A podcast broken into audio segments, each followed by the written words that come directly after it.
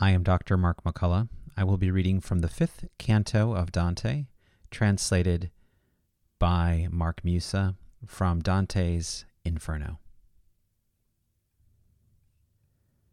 This way I went, descending from the first, into the second circle that holds less space but much more pain, stinging the soul to wailing. There stands Minos grotesquely, and he snarls examining the guilty at the entrance. He judges and dispatches, tail in coils. By this I mean that when the evil soul appears before him, it confesses all. And he who is the expert judge of sins sees what place in hell the soul belongs to. The times he wraps his tail around himself tells just how far the sinner must go down. The damned keep crowding up in front of him, they pass along to judgment one by one. They speak, they hear, and then are hurled below. O you who come to the place where pain is host, Minos spoke out when he caught sight of me, putting aside the duties of his office. Be careful how you enter and whom you trust. It is easy to get in, but don't be fooled. And my guide to him, Why do you keep on shouting? Do not attempt to, st- to stop his fated journey. It is so willed there where the power is, for what is willed. That's all you need to know.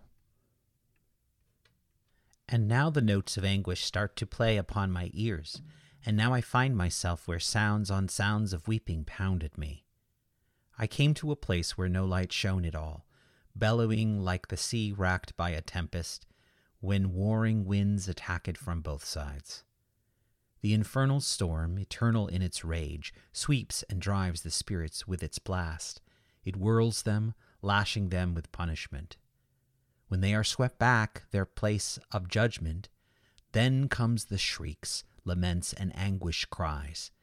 There they blaspheme the power of Almighty God. I learned that to this place of punishment all those who sin in lust have been condemned, those who make reason slave to appetite. And as the wings of starlings in the winter bear them along in wide spread, crowded flocks, so does that wind propel the evil spirits. Here, then there, and up and down, it sweeps them forever, without hope to comfort them, hope not of taking rest, but of suffering less. And just like cranes in flight, chanting their lays, stretching an endless line in their formation, I saw approaching, crying in their laments, spirits carried along by the battling winds.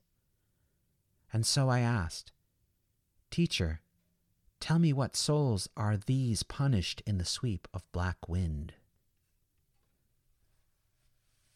The first of those whose story you should know, my master wasted no time answering, was Empress over lands of many tongues. Her vicious tastes had so corrupted her she licensed every form of lust with laws to cleanse the stain of scandal she had spread. She is Semiramis, who, legend says, was Ninus's wife, and successor to his throne. She governed all the land the Sultan rules. The next is she who killed herself for love, and broke faith with the ashes of Sichaeus. And there is Cleopatra, who loved man's lusting. See Helen there? The root of evil woe lasting long years? And see the great Achilles who lost his life to love in final combat. See Paris, Tristan. Then more than a thousand he pointed out to me and named them all, those shades whom love cut off from life on earth. After I heard my teacher call the names of all these knights and ladies of ancient times, pity confused my senses, and I was dazed. I began, Poet, I would like, with all my heart, to speak to those two there who move together and seem to be so light upon the winds. And he, You'll see for yourself when they are closer. If you entreat them by their love of theirs that carries them along, they will come to you. When the winds bend their course in our direction, I raised my voice to them. O wearied souls, come speak with us, if it be not forbidden. As doves call by desire to return to their sweet nest, with wings outstretched and poised, float downward through the air, guided by their will. So these two left the flock where Dido is, and came towards us through the malignant air. Such was the tender power of my call. O living creature, gracious and so kind, who make your way here through the dingy air, to visit us who stained the world with blood. If we could claim as friend the King of Kings, we would beseech him that grant you peace, you who show pity for our atrocious plight. Whatever pleases you to hear or speak, we will hear, and we will speak about with you, as long as the wind here where we are is silent. The place where I was born lies on the shore, where the river Po, with its attendant streams, descends to seek its final resting place. Love, that kindles quick in the gentle heart, seized this one for the beauty of my body, torn from me. How it happened still offends me. Love that excuses no one loved from loving seized me so strongly with delight in him that, as you see, he never leaves my sight. Love led us straight to sudden death together. Caina awaits the one who quenched our lives. These were the words that came from them to us. When those offended souls had told their story, I bowed my head and kept it bowed until the poet said, What are you thinking of?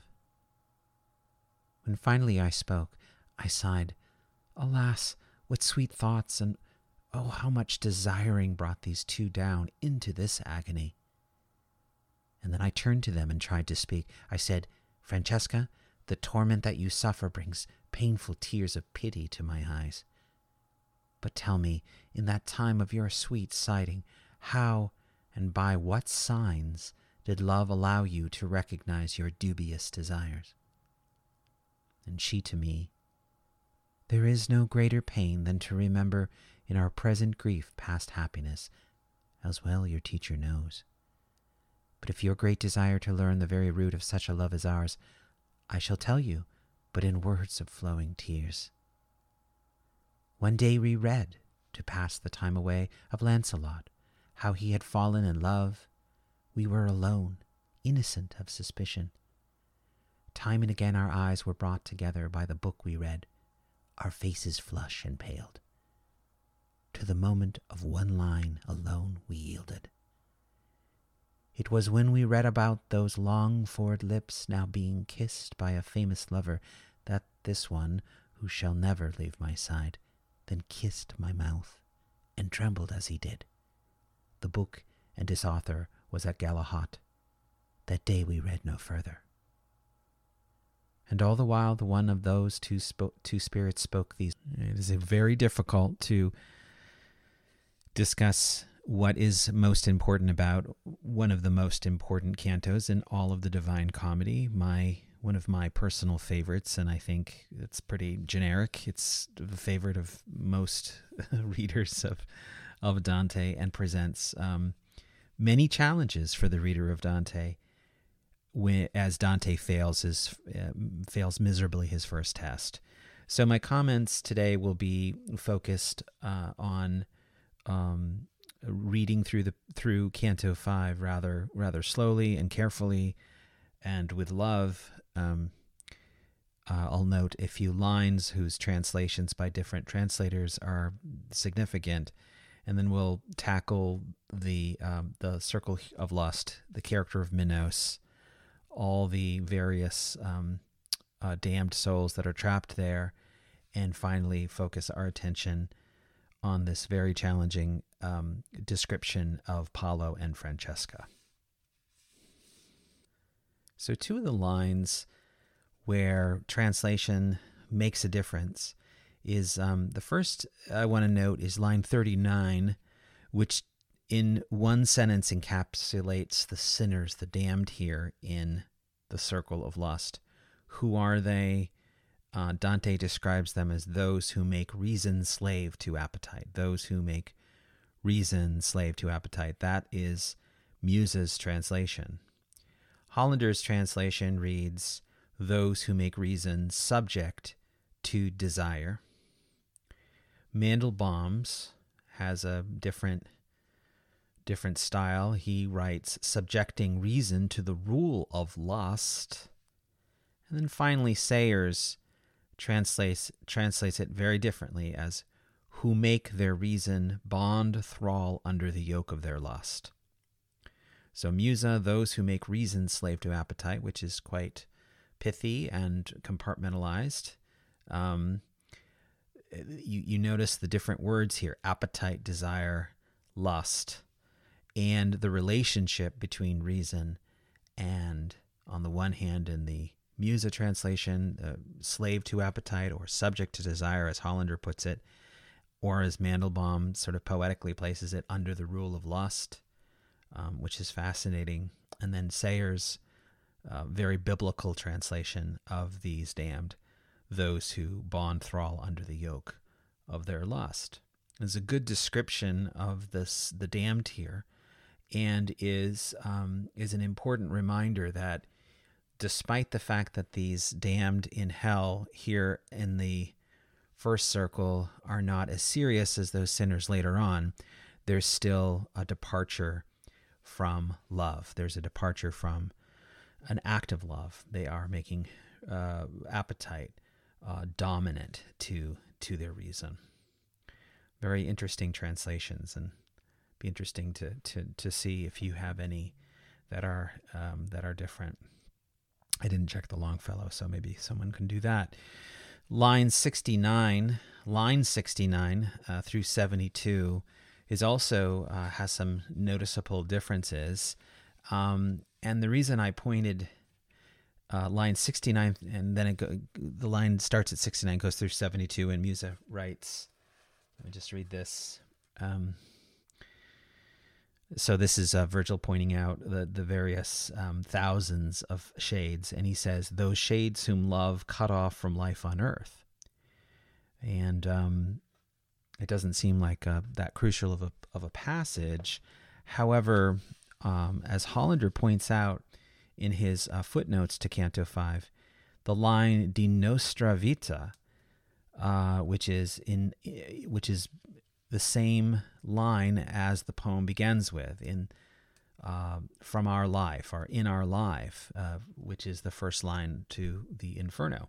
So it's a repeating of De Nostra Vita from line the first line midway through the life through my life. I found myself lost in a dark wood, and so again Dante repeats this in line sixty nine, in description to these figures who have been uh, damned to the circle here of lust. And the various translations running from uh, Musa, uh, Hollander, Mandelbaum, and Sayers are the following Whom love cut off from life on earth, whom love had parted from our life, departed from our life because of love, and then finally Sayers, whose life love rent asunder. Um, Sayers is um, very different than the other three, but in uh, the Hollander and in the Mandelbaum, the uh, use of the uh, possessive uh, pronoun, uh, possessive pronoun, the plural of our, our life. So it emphasizes the life that is ours, this life here on earth, whereas the Musa simply uh, uh, sort of excludes our and just says whom life cut off from life, whom love had cut off from life on earth. And again, this repeating of the universality of um, of of the sin of lust versus that which is almost in Musa's translation deeply personal. And of course, after this, this is getting away from translation and more towards the thematic content of this pass of of the canto and why uh, why the circle of lust in Dante's experience here is so challenging for readers is Dante clearly is failing the test to stand up to um, to just to stand strong in the face of of this um, um, this dramatization of lust, and he begins to pity. Um, the word here is pity, which I mentioned in former lectures, where um, Dante was allowed to pity, uh, say, the figures in limbo, which he saw last time. Now he is um, forbidden to pity. P- pity means to misunderstand. It means to it means to fail in your understanding and so Dante becomes very um, confused at this point, um, and begins to feel some pity. He says, um, Pity confused. This is from the Musa translation. He says, Pity confused my senses, and I was dazed. Uh, what does uh, what does Sayers have? Sayers has. Um, um, so let's see here. And I was pierced through with pity, and my head swam. That's nice.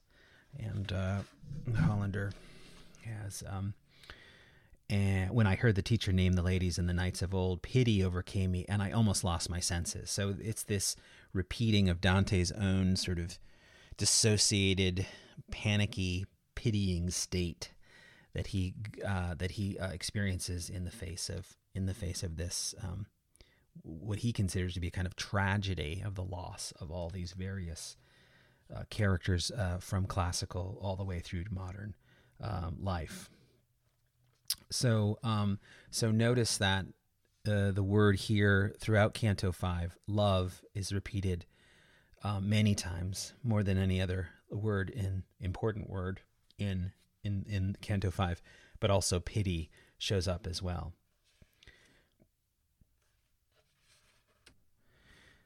Now, Minos is a uh, is a is a, a, character from classical mythology.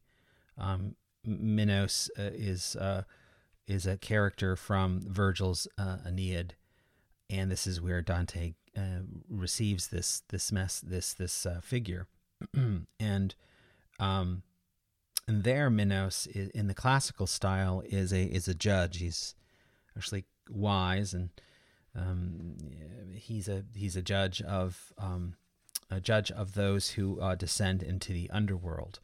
Um, so whereas in the classical framework of Virgil's, he's a judicial and wise character.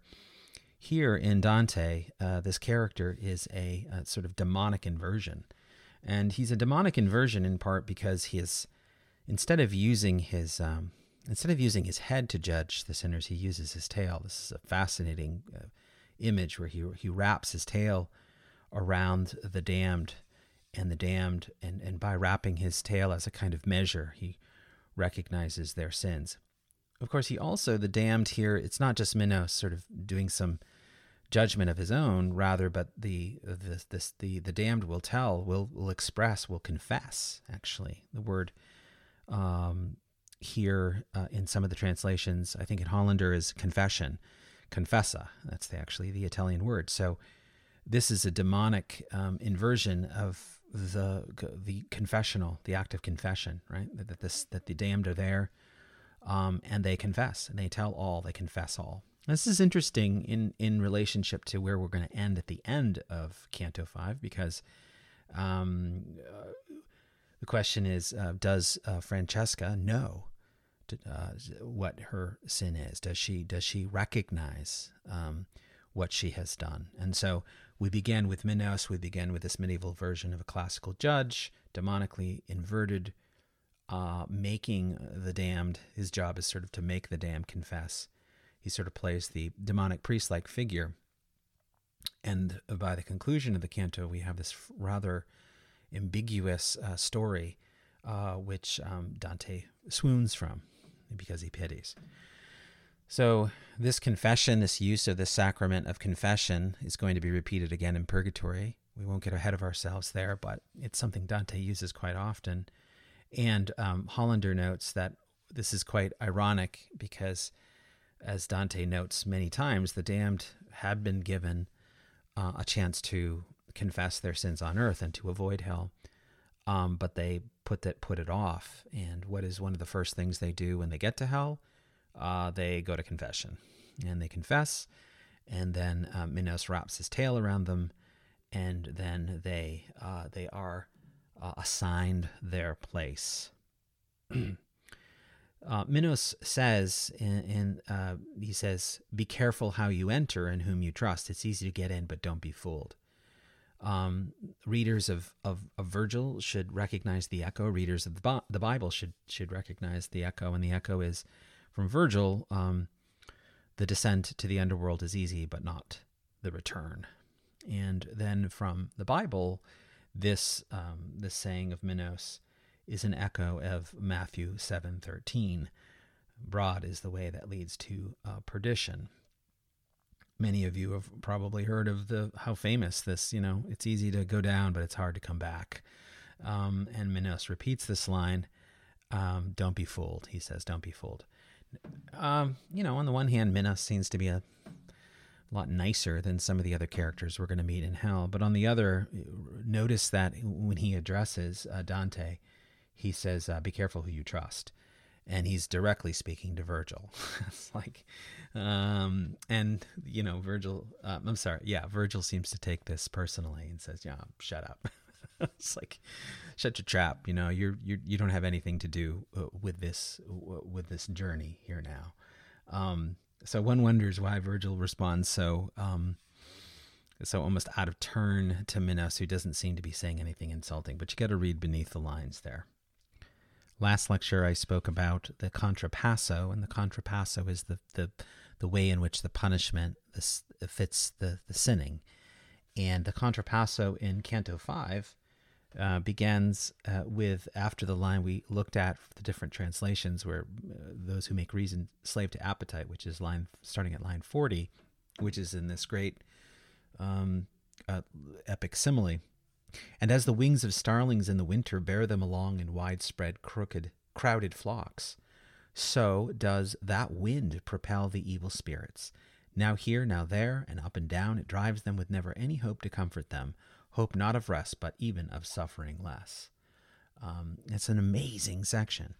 Uh, what is the contrapasso of lust? Contrapasso of lust is you gave your you gave your um, you gave yourself up to lust. You gave yourself up to desire, to appetite. You placed your reason, your humanness under this under the rule of lust, and now in hell, you are pushed by the wind to and fro, just as birds are.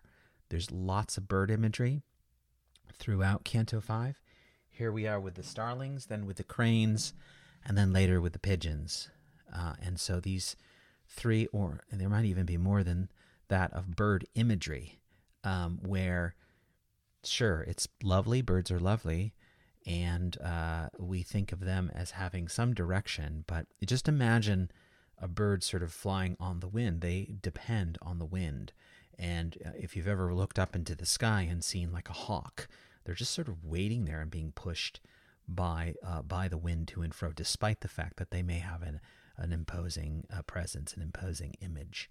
So too uh, are all of these uh, figures who are caught in in this circle of, of lust um, pushed to and fro. And Dante even notes that they don't have hope at all to comfort them.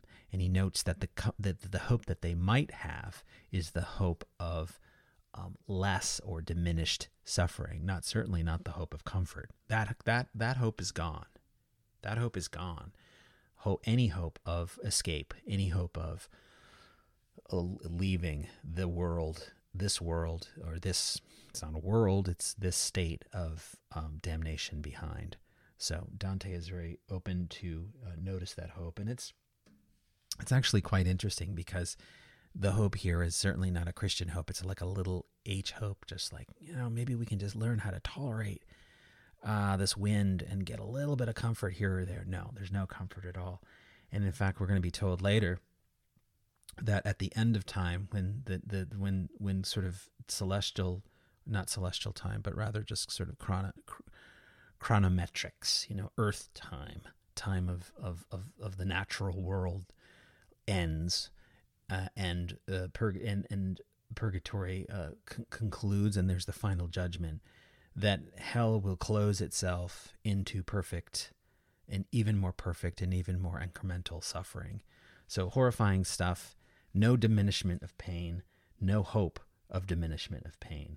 And the contrapasso for these sinners is um, being pushed there and everywhere else. And remember, the contrapasso is also it's also an image not just of the the damned in hell, but it's an image of actually the sin itself, right? This is what desire and lust do to us. They push us around. They and they they after after a long time of this kind of um, you know giving ourselves over to our appetite there's despair. There's a kind of despair of our direction. Um, contrast this with the idea of the root.